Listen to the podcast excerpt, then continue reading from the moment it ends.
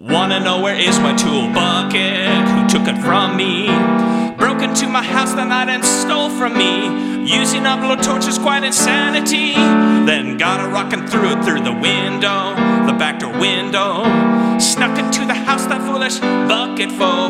Took it to the pawn shop to get money. Need your hands here now. Hey dude man, coolest thing around. My show now, you're my hands right now. This is Adam Sheffield. Welcome to American Heritage Center Radio, home of the Property Therapy and Talent Development Program. Welcome to the Property Therapy Show. We have special guests for today's show, conservation agents Rachel Webster and Derek Cole. Welcome to the show. Welcome. Hello. This is the Property Therapy Radio, and we motivate the community to make the most of their lives, realize their talents, and start participating in the property therapy, and stop leaving it to the big companies or the government, but start realizing their talents and stewarding their ideas and concepts. And a huge part of that is the morale of the property therapist, and protecting of the people that have their talents, and working and stewarding their ideas. And law enforcement's a big part of that. And but we have these agents here that they're part of the Share the Wealth, Share the Harvest deer program and the venison distribution. Correct. For the community benefits.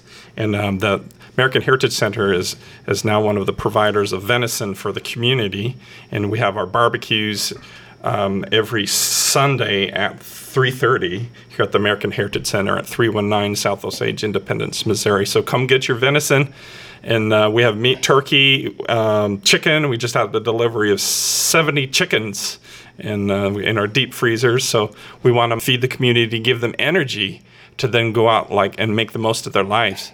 And that's part of the morale of the property therapist is a huge part of that. So we're going to talk about the deer program and what you do as law enforcement and in the wilderness and for the state of Missouri. We're going to talk about some interesting stories that you've had. We're here with Derek Cole, conservation agent. You've been the conservation agent for 30 years. Yes, 32 to be exact. He doesn't look like it, though. No, been doing it 32 years. I was 30 years here in Jackson County and 2 years in Caldwell County out of the academy. Right on. So I won't say I've seen it all, but I've seen enough. And then you've been a conservation agent for almost 2 years. 2 years. Yep. So tell us about what you do as conservation agents. So we are state law enforcement officers, kind of like the highway patrolman, but we focus on the wildlife code, enforcing the wildlife code. So we can take care of any other state law issues, but we have full police powers on our conservation areas. And when it comes to enforcing the wildlife code, what we do is we make sure people aren't taking over limits of fish or deer or turkey, squirrels. We make sure people have their permits. We want to make sure people are using the proper methods to take these animals. And this helps preserve these animals for future generations to keep hunting and fishing. That's a main synopsis of what we do. We do a lot more than that. But if any of your listeners live here in Missouri and hunt or fish, I'm sure you purchased your permits and you ran into a conservation agent / game warden at least once. If not, you're lucky. So that's what we do. We enforce the code. We do issue tickets. We are police officers. We do serve warrants. We work with our local law enforcement in different municipalities. That's about it right now. There's other things that we do also, but we'll be here all day getting into all that. Trapping also is included in the wildlife code. Commercial permits, such as your taxidermist, we inspect the taxidermist permits. Commercial fishing. There's a lot that we do, and then there's a lot that's not listed in the code that we do, such as the phone calls, if someone calls because their yard is being messed up by squirrels, rabbits, deer, what have you, or raccoon get in the attic, we will be the one that they call for that. And we will give them remedies on how to take care of that. Some situations we will go out and see what we can do to help, but we do have people that work with us, trappers that work with us, that we can give them their name and they can contact them. We've had one of the property therapy stories that we've talked about on the show was raccoons in the attic of one of my rental houses, chewing on the wires up there, and lit up the attic. Oh boy, yeah, raccoons are a problem. Yeah, common problem. How did you guys take care of that? What we did was, first, we had to pinpoint where they were getting in. And that was the most difficult diagnostic on this, because and so the only way to get in was through, like, you had to slither through. It's incredible. We hired a trapper to come in. Yeah. And he was able to get in, like, through the small. The hole was, like, no bigger than that, like a pumpkin. Yeah. Mm-hmm. He slid in that attic. And then when you're inside the cavern, you can see the light shining through. Yeah. You could get a diagnostic. Right. And that's one of the most important things in property therapy is the diagnostic. Because once you know what's wrong, then it's boom, boom, boom, boom. It's about getting the right parts, and then it's turning bolts or whatever. And the diagnostic can be some of the most challenging things, like when you're dealing with trying to put fires out with, dealing with people. It's like the diagnostic, what's the appropriate, the best way to go about it. Right. Well, and what you did with raccoon is, typically the answer that perfect answer to, what we would say to somebody with that kind of issue. But sometimes you'll get a call that, I have no idea how to answer this person, and you have to say, let me call, make some calls and give you a call back, because, we're the ones to call about wildlife, but we don't have all the answers. Right. That includes bats also. Yep. Bats, this time of year you get bats, so it's just the same as the raccoon. We just work together on it and figure it out. The story on the bats, I can tell you how the best way to catch bats. Do you know what I'm talking about? What? I just learned this yesterday. Jeff Foley taught me this. He's one of my agents at the A1 Zion Realty. And we'll put a plug in for A1 Zion Realty. This show is brought to you by A1 Zion Realty, the best real estate brokerage in the center of the United States. Give me a call if you want to list property or buy property. 816-674-3035. We'll get you an awesome place, or we'll help you sell some awesome property. So, but the best way to catch bats was at what you do is you get some pantyhose and put golf balls in it and tie it, and then shred the bottom of the pantyhose and turn it into like an octopus, and then you throw it in the night sky where you see lots of bats running around, and they'll grab it, and it'll be too heavy for them. Boom! And what happens is that when the bats latch on to they don't let go. They don't like. They're programmed not to let go whatever their prey is. And what happens is they just plop. You're speaking ground. Specifically outside. Though. Outside. Okay, we're talking outside. Inside now. Yeah. We're talking when bats get in your house. Yeah. What's the best way to deal with that situation? Same as you do the raccoons. You just call you can call a trapper. They can come out. Professionals. But first, professional. First, you have to see where they're coming in at. And once you find that, then you have to plug the hole, of course. And if they come inside, you really do not have to call the agent, because they're going to land on the ground. Most likely it's just going to be your common brown bat. People see it and it just freaks them out because they see it.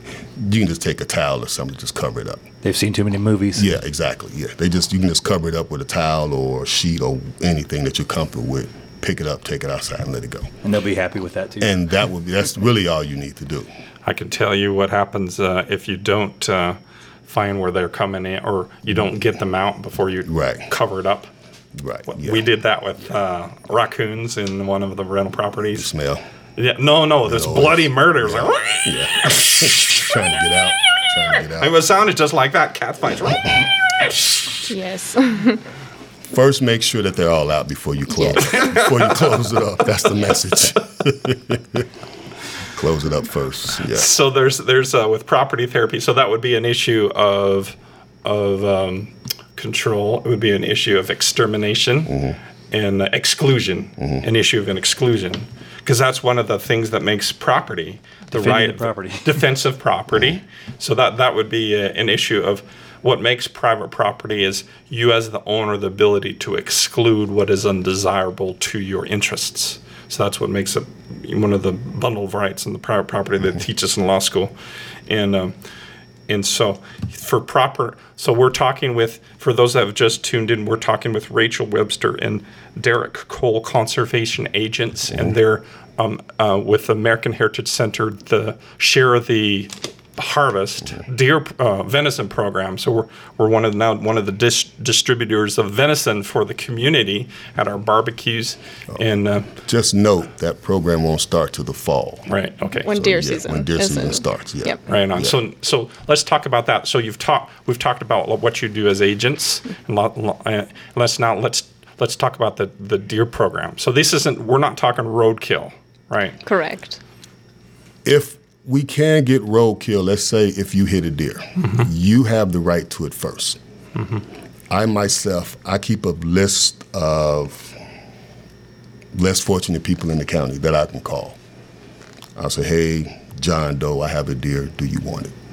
If he say yes, I'll give it to him and his family. If he don't, I would donate that deer to the Share the Harvest program.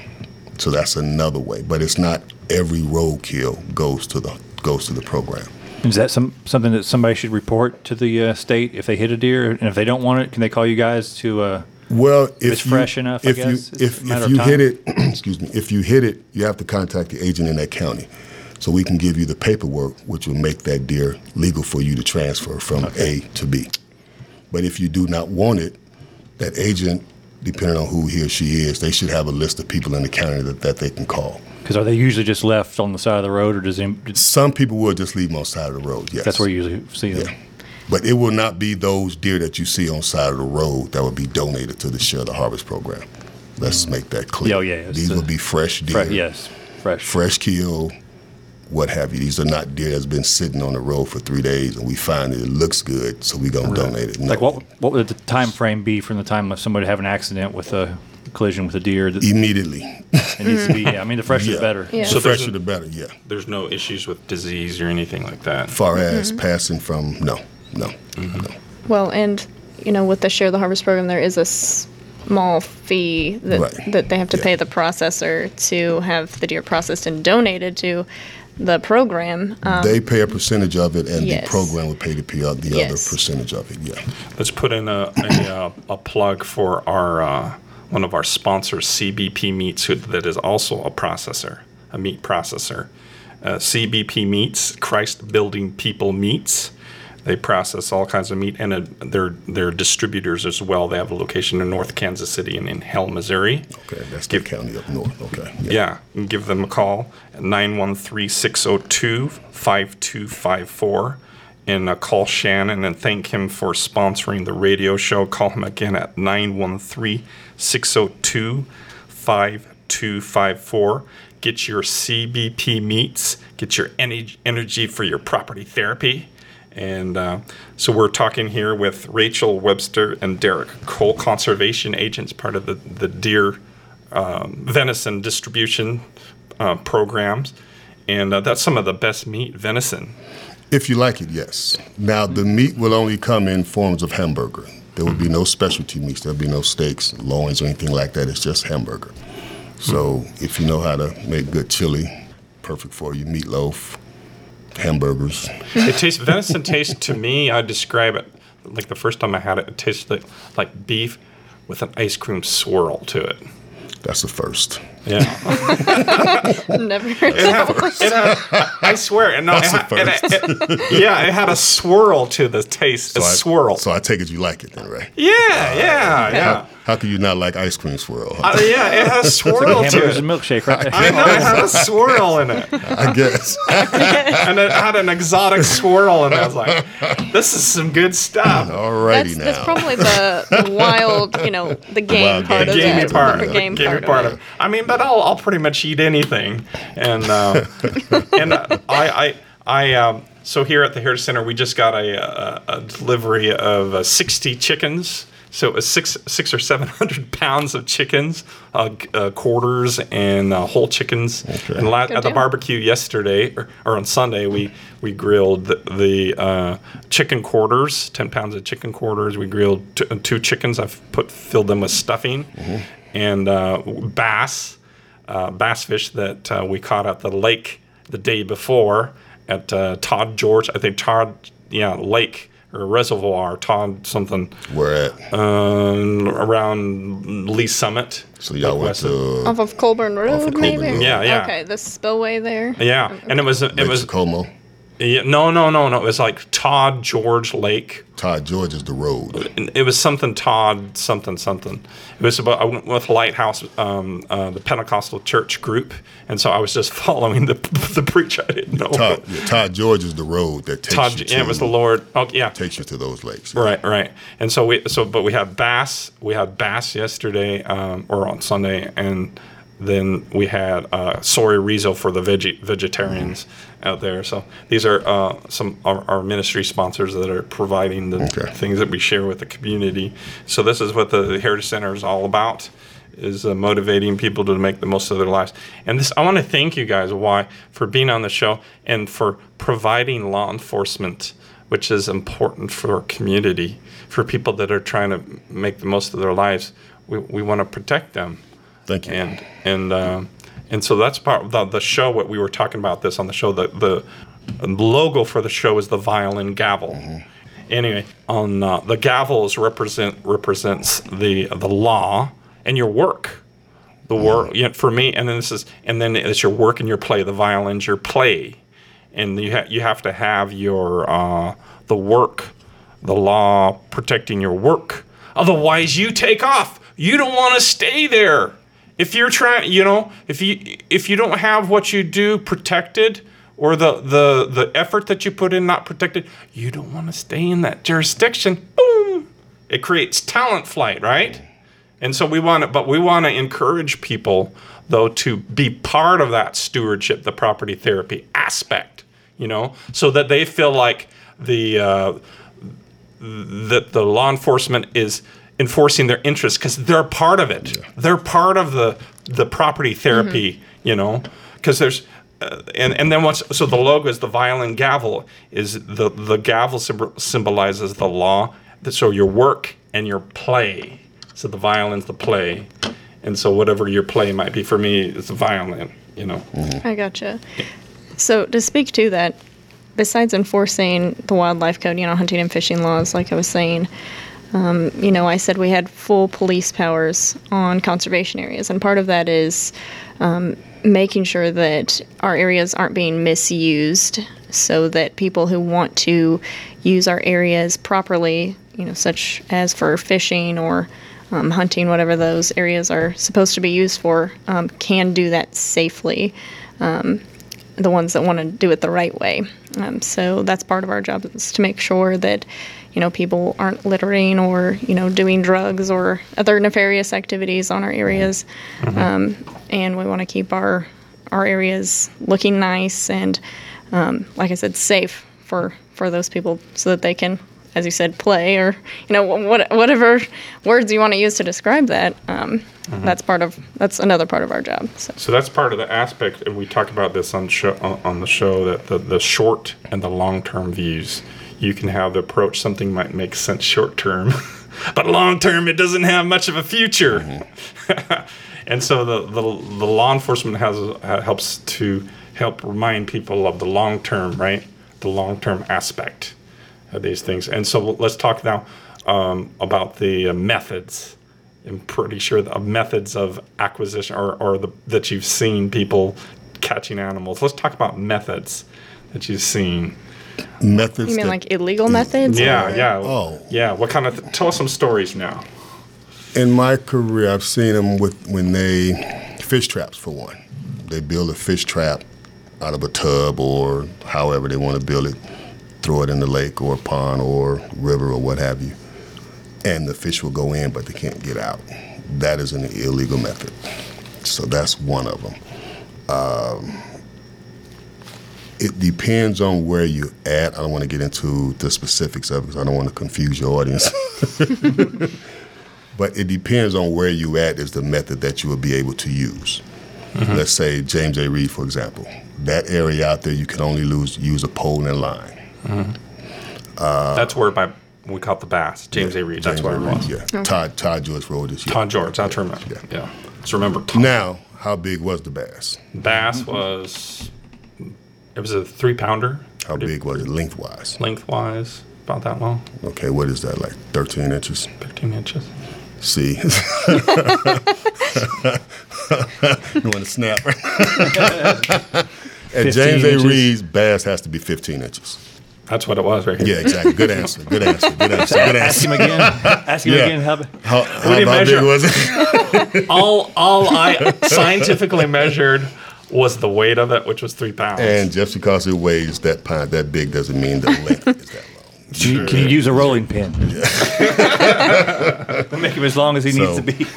Future reference, the host of the radio show is... No, they have to be 15 inches out of Reed. That's one of the work and play mm-hmm. that comes with our job. Someone is out playing, having a good time, and we come up on them with a short fish. I will say that I did not do the catching. It was one of the persons in our group. Good answer. Good answer. Yeah. Good answer. So that's why I said we caught it. Yeah. I caught that. See, but they have to be 15 inches for you to keep. Right on. If they're not 15 inches, you have to release it immediately. At James A. Reed specifically. At James A. Reed specifically. It could change if you're somewhere else. Right. So you have to know. His friend didn't even keep it. Yeah. Right. Apparently somebody kept because we just talked about eating it. Somebody kept some bags. Yeah. He said my fridge all packed full of fish. And it was interesting because we caught the bass, and then the person that did we got a guy on the lake. He says, I've been here 15 years. See, I've never caught a bass. How it works, if you catch a bass, and if you give it to your buddy, let's say you two guys are going fishing. He catches a bass, let's say it's 14 inches, have to be 15. He gives it to you, and you leave. Now you in trouble because mm-hmm. you possession. Yeah. Exactly. Now, if you want to rat your friend out, he's the one that caught it. Then we would contact him. Yeah. And same thing. So just make sure your regulations wherever you go. I get my fish at the store. They're always like 6 inches. Little sticks. Covered in batter. Yeah. So this is okay, so this goes into right now like the wildlife experiences, getting people being part of that. Yeah. Like participating in the wildlife, catching fish or the wild resources, being a part of that.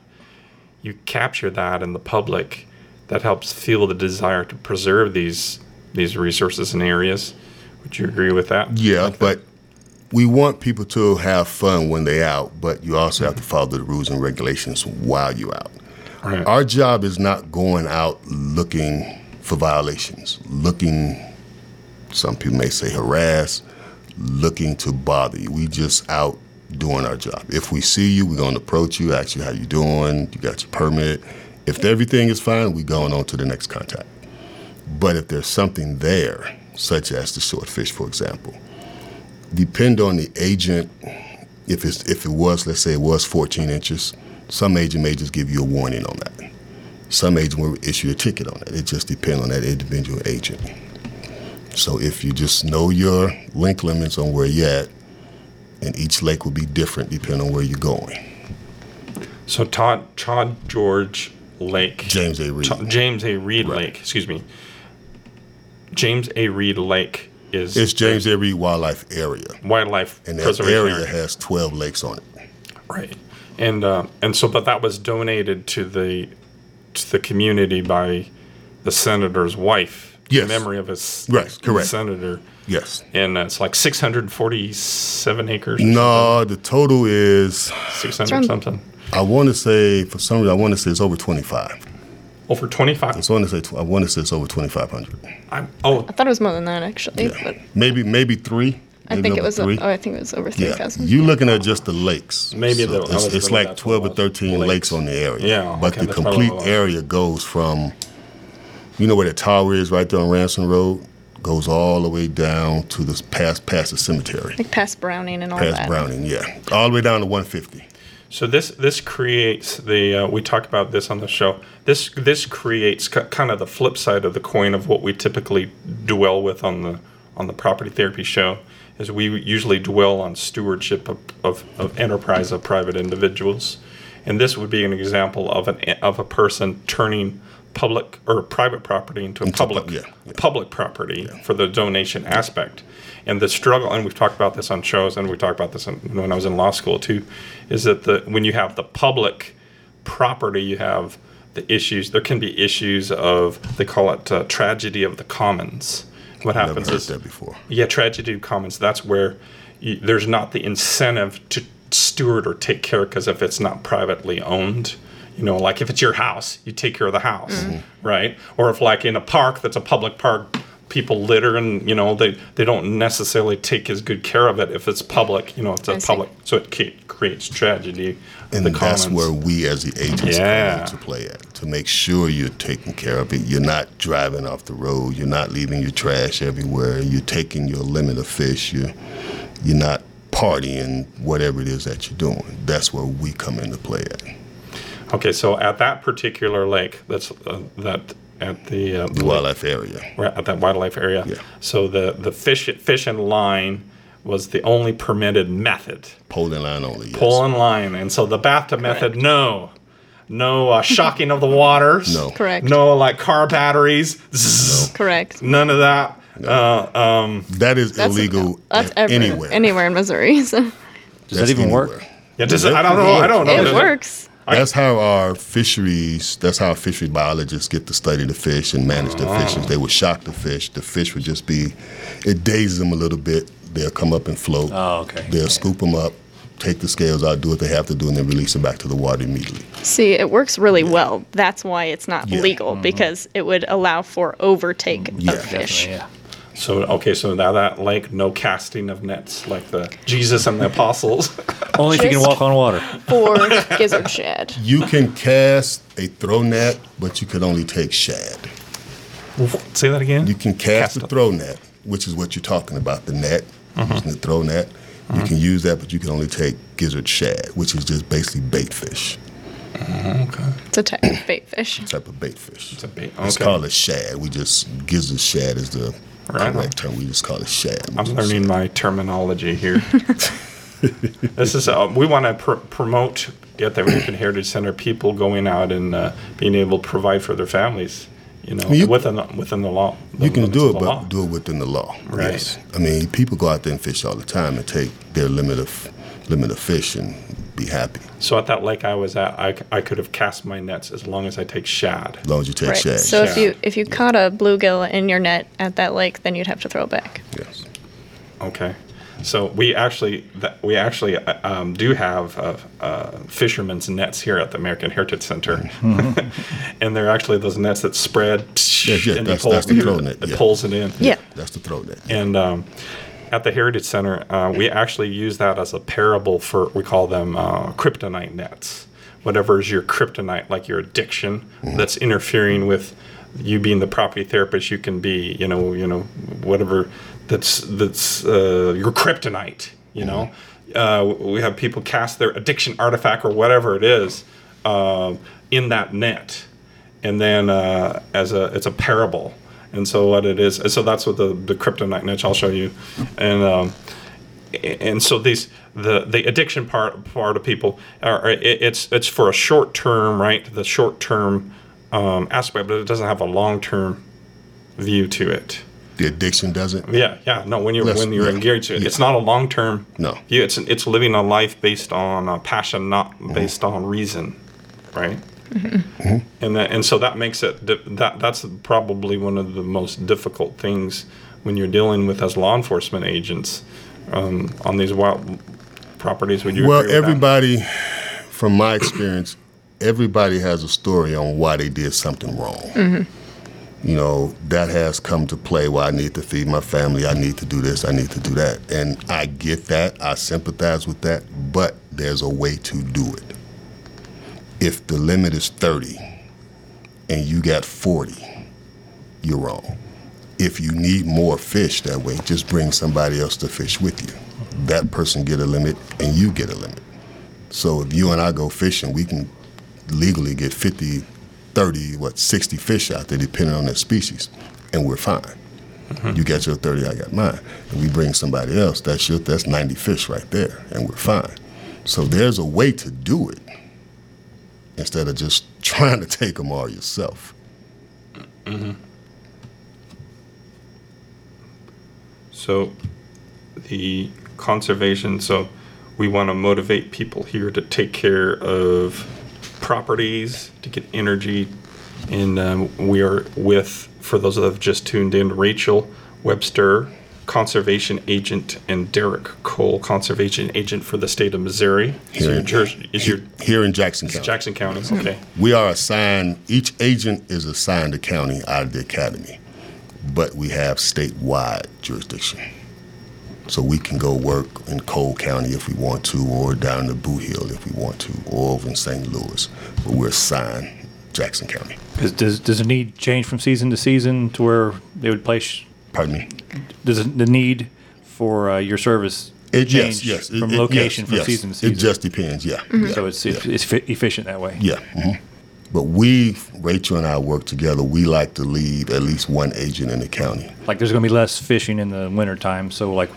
That depends because trout is stocked during the wintertime. Okay. And a lot of people like to fish for trout, so they will go to Bennett Springs. And those guys will put out... They want help to go down there. They ask for help, yeah. And some of us will go down there to help.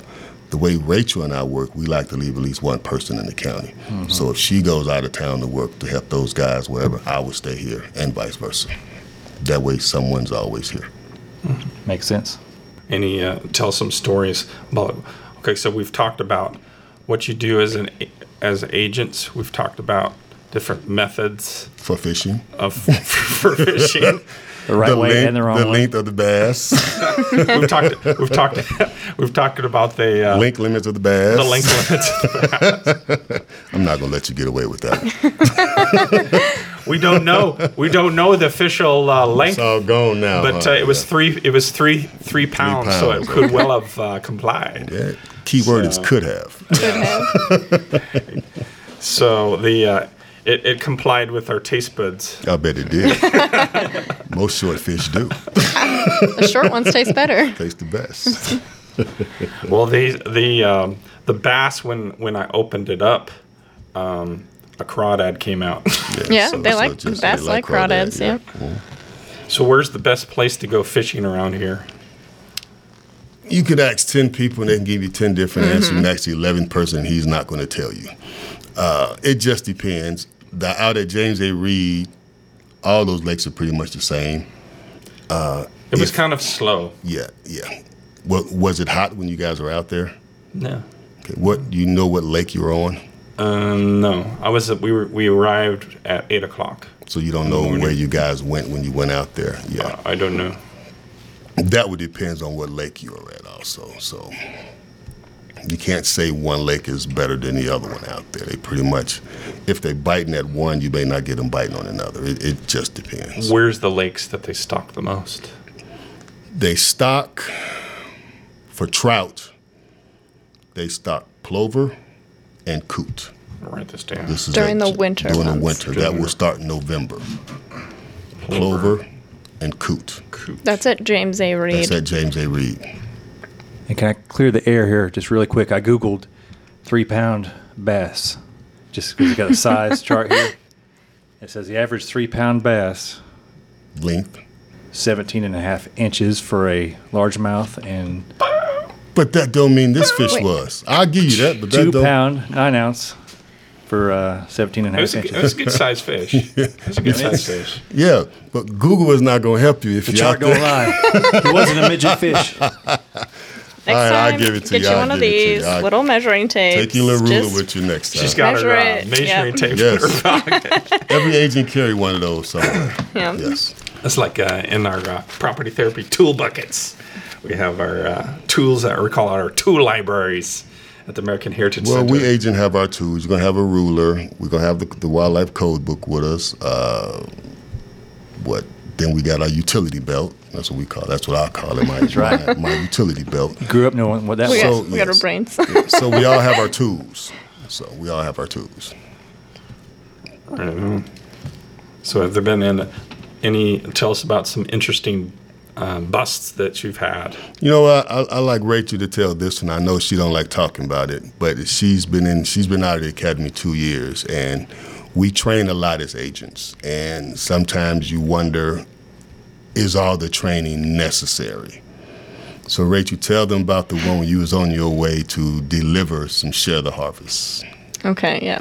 So, true story. This was last September, and I was almost a year in to being an agent, and our Share the Harvest processor is in Raytown, Missouri, and I had pulled out onto Raytown Trafficway, and I saw a vehicle pulled on the side of the road, and I thought that was odd. You know, this is a road that has a lot of traffic on it, and this was 9 o'clock in the morning, and I saw a person approach the vehicle and start shooting into it with a handgun. They shot 4 times, and, you know, the first thought in my head was, well, this is me. Like, I'm the one to take care of this, so... I pursued the person who had shot into the vehicle, and I took them down to a prone position at gunpoint and handcuffed them, pulled the weapon off of them, and had searched for other weapons before Raytown PD got there. And, you know, when I've talked to people about it afterwards, you know, our training really does come into use, because I felt like we were in what's called a sim scenario for us. It's basically a simunitions.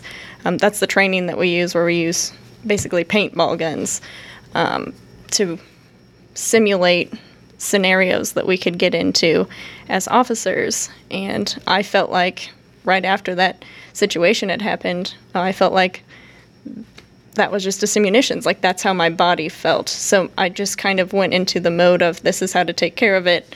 And I didn't have to really tell myself what to do. So, you know, some people say, like, oh, that's the game warden, don't worry about it, or they're a park ranger. Some people think we're park rangers. Yeah.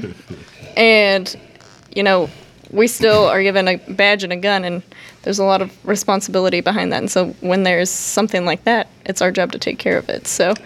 and I still delivered the Share the Harvest meat after that. I was like, well, I still deliver that. But you just never know when something like this is going to happen. No. You just never know. A routine check is the danger.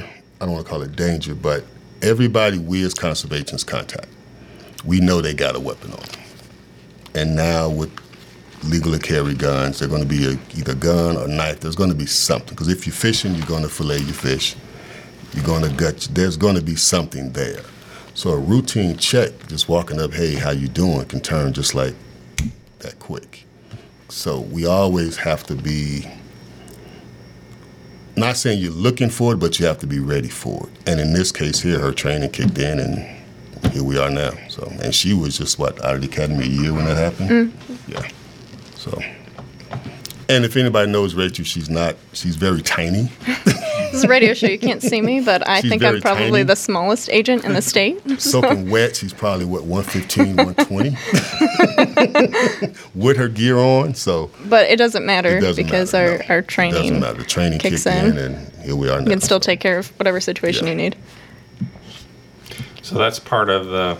We talk about this, about the training aspect of talent development.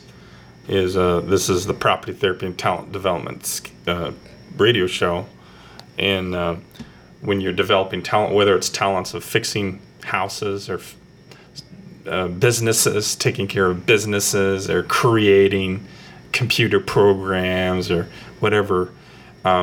There's the stage of the aspect, the first stage of talent development is you're ignorant that you're ignorant.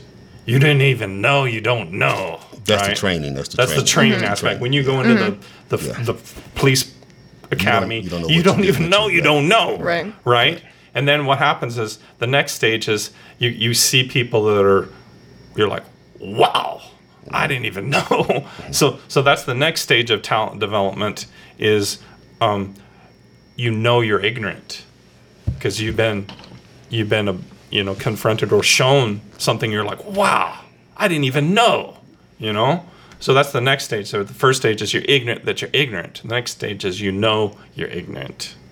A lot of people don't even know they're ignorant. Right. And then the next stage after you know you're ignorant is you know. And this takes a lot of quality repetitions to get to the point where you know. I would say I'm in that second stage. I'm just learning something new every day, mostly making dumb mistakes. Right. And that's how you learn. That's how you learn. That's how you get to my partner, yeah. His position and of being on. Don't be afraid to make mistakes. Right. It happens. So right. Right. Always learn from it. Happens, yes. Right. It's, just handle it and learn from it. You just learn from it and move forward. And part of the know stage is that you start to realize what you don't know, and so that's also knowing is the stage right here, the third step. So you're ignorant. The next stage is you know you're ignorant. The next stage you know. You're like, yeah, I know. And then the mastery stage. This is the last stage of all, and this comes after a lot of quality repetitions and experience. Is and you don't think about it. It's in your blood, like breathing. Happens, yeah. It's like Kobe Bryant is jump shot. Yeah. Like Kobe says. I remember he said, "I don't think about my shot. I just think about my spot. I just got to get in spots. Mm-hmm. My sweet spots. Yep. I don't think about my shot." Right? We call that muscle memory. Right, muscle memory. Muscle memory. So that is, without thinking about it. So you were talking about that. Like that came into play because you had done enough quality repetitions when you were confronted with the disruption, And so that kicked into play there where you didn't think about it, Right. It got in your blood. Right, and that, that's why we train because... when you're put under a huge amount of stress, something like that, you're not going to rise to the occasion, like the saying goes. You're going to drop to your highest level of training is what we say. So that's why it's important to, have training and take it seriously, and because it really just, your body just follows what your training is. And she's a witness. Yes. Yep. I've got a question with... kind of along those lines, with the uptick of the homelessness and the mental issues that you see people out on the streets over the last, say, 5 years in the Jackson County area, how has that affected your work? We had some training on it, but that's more for me personally. I've dealt with homeless people out at James A. Reed because they're out looking for food. They probably don't have the permit because they probably don't have their ID and they want to stay there. Right. Me personally, if I know the person's homeless, down is like I'm not going to issue a ticket. What's the purpose of it? Yeah. What's the purpose of it? But you can't stay here. You can't put your tent up here, so you can go somewhere else. And if you did catch a fish, you can keep all of that. That's just me personally. He's already down his luck. Why am I going to kick him while he or she is down? But you can't stay here because it's not allowed here. Mm-hmm. That's how I handle it. Mental health, I've had one guy that I can remember who had mental issues, and I just talked to him. He wasn't violent, but you knew something was wrong. Mm-hmm.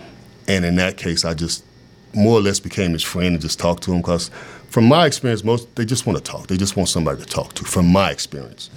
But you're always aware that this could turn at any sudden movement on my end or whatever the case may be. I watch a lot of those videos on YouTube from the badge cams and the dash cams. It could turn just like that. There's whole channels on YouTube dedicated to things that go right and wrong in those situations. So I know. So in my case, I've just talked to them. It's what I call like just listen to them. They just want somebody to talk to. You just treat anybody like you like to be treated, regardless of mental health or not.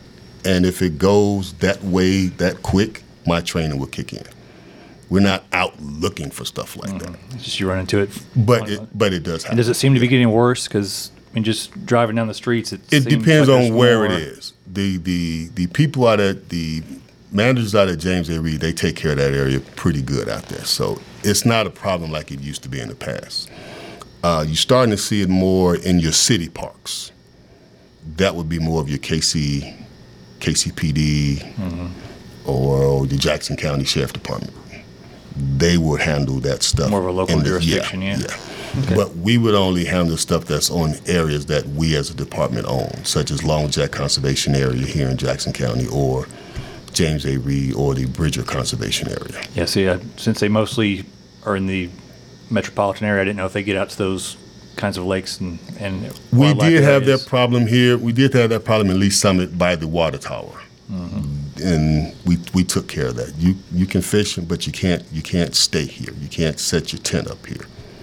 I know that some of the more rural agents have, it seems like they have more trouble with homeless setting up camp on their conservation areas, and I'm not sure. It's probably due to the fact that they don't have as many city parks and other places to go. So I would say I don't know why we don't have as much of an issue with it, but yeah, it's an issue just all over the state, and the mental health is too. Just suicidal patients or. You definitely have to have patience during this time. Yeah, that's one of the have to have patience. The aspects of property therapy, though, the flowback benefits of taking care of things takes care of you and your mind. Helps you like clear your mind, like when you're mowing your grass or doing your dishes. I wouldn't say that, but okay. Well, it helps you. It helps you to. Some people, yes. Some people relax because they relax. I like cleaning. I like cleaning. Yeah. And then like like a meditation, like when I'm doing the dishes, it's like I start to think about stuff, and that's one aspect. Right. That of the therapy that everybody's can come back. Yeah, exactly. Yeah. It's a subjective everybody's thing. Yeah. It's a subjective thing. Yeah. And the other things, the flowback benefits of property therapy are like it helps you increase your relationship with others. When you're taking care of things, it takes care of you. Yeah, I can see that. And then other things that we've talked about on the show, it helps have a purpose in your life. Helps you grow in your talents. Helps you have a talent harbor. When you have some property that you're taking care of, it's like a launching pad for so many other ways. Like for me, A1 Zion Realty, my real estate brokerage, it's a launching pad like my talent harbor for the radio show. Mm-hmm. It helps us provide for the airtime, and outreach with the community, and so. But this is part of the talent development aspect, and this is an important process or aspect we've had. Really vibrant outreach with the minority community with property therapy, and to help share and put the people in areas and around people so that they can absorb and learn. Like, oh wow, I didn't know about this property therapy opportunities or a talent that could be developed within me. And like with one of the guys we had on our show, this man is a genius. Flipping for Real is a book that we carry here at the American Heritage Center. He grew up in the inner city, and his story, this is his book on flipping houses, and he had a rough area, and he was shot 3 times, and growing up, and but there were some people that came in, and we were doing property therapy on one of the houses across the street, and he's like, "Oh, these guys in our community, we know we're there," and checked it down and see what they were doing, watching he was like, and he talked to his mom too. Fixing up the place. Yeah, his mom too is like, "Well, rent, you paying rent? Was that rent? When does the rent end?" And she says, "It never ends." And he says, I want to be the guy that collects that rent. I want to be the guy that collects that rent. So he's flipped now over 300 houses. He's a multimillionaire. That's the Emanuel Dace episode. Emanuel Dace. We carry his book here. This is with our Power Packs for America. The book along with some munchies. So we have these available. So call me to get your Power Pack for America, your Flipping for Real book. I guarantee you're going to love this book. This is on the science of property therapy. Flipping for Real, written by Emanuel Dace. And get your Power Pack for America. Includes some Dots pretzels along with it. We give the free. We're not charging for the pretzels, but we charge the books $40, and we'll give you some pretzels for free. And so it's some munchies with your book. It's awesome.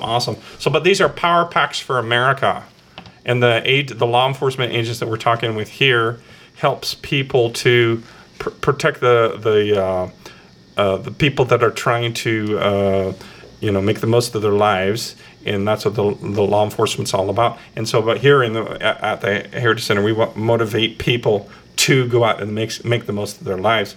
Like we had on last show, Dr. Martin Luther King was on the show, and he was played by the pastor of the Lighthouse Church, Pastor Barlow. Mm-hmm. And we had one of the T-shirts that we carry at the American Heritage Center is the Founding Fathers of America with Martin Luther King on the Mount Rushmore, with his head on Mount Rushmore.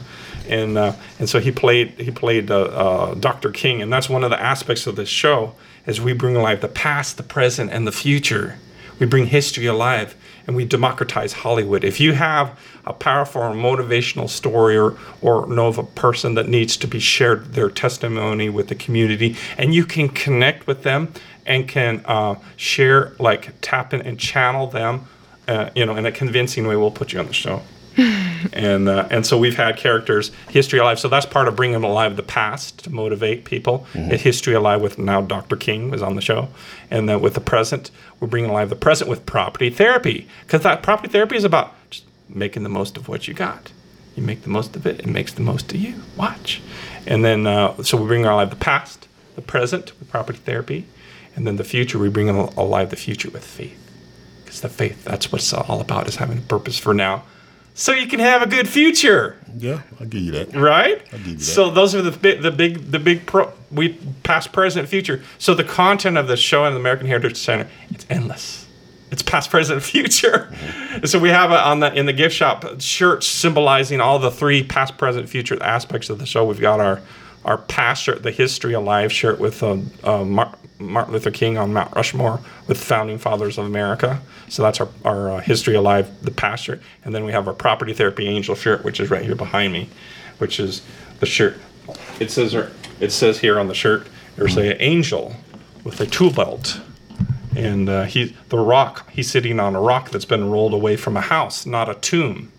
And the angel, the Property Therapy Angel, says to the women over here, he says, "Why seek ye the living among the dead? This property has risen." You see? So this is the Property Therapy Angel. These are $40 at the American Heritage Center. Get yours now. They come in small all the way to 4X. Helps us to buy the radio show time. So, okay. And then the future with faith. So we explore, we go as part of the radio show. I'm like the honeybee and go around to all the faith orientations. They asked the Thomas Jefferson this. They asked Thomas Jefferson, they said, "What's your religion?" And Thomas Jefferson said, "I'm an apiarian," which is a honeybee, getting the nectar from the various flowers. So the reality of it is there's all the faith, organizations, they all got their superpower. They all got their facet of the diamond. And but it's been great having you on the show. We're talking about what you do, the good that you're doing, the helping us to have the long-term views, preservation, and for sharing these awesome stories and the sharing the good that you do for the community. And if you're out there fishing and you see an agent, conservation agent, wave at them. Yeah. We usually just want to say hi and check your permit. Check your permit. Yeah. We all. Yeah, we're pretty nice. It's so much more fun when you just play by the rules. That's it. You don't have that worry on your shoulders. Not at all. So, and thank you again for being our conservation sponsor or partners with the venison, the venison, and with our barbecue. So be sure and come to our barbecues on Sundays at 3:30 here at the American Heritage Center every Sunday, and we'll cook up some delicious venison and chicken and ribs and whatever our sponsors, CBP Meats. Yeah. You donate, huh? All right. Yeah, yeah. Okay. And so it's been amazing having you with us. That's all the time that we have. We're going to get into some news events about what's going on in Afghanistan, and we'll have a lot of news to catch up on next week. Yeah, yeah, with the vaccination boosters and what's going on there, and so. But we'll catch up with you next week. So I've got my property therapy gavel here, and radiotherapy court adjourned. Thank you much. Thanks, guys.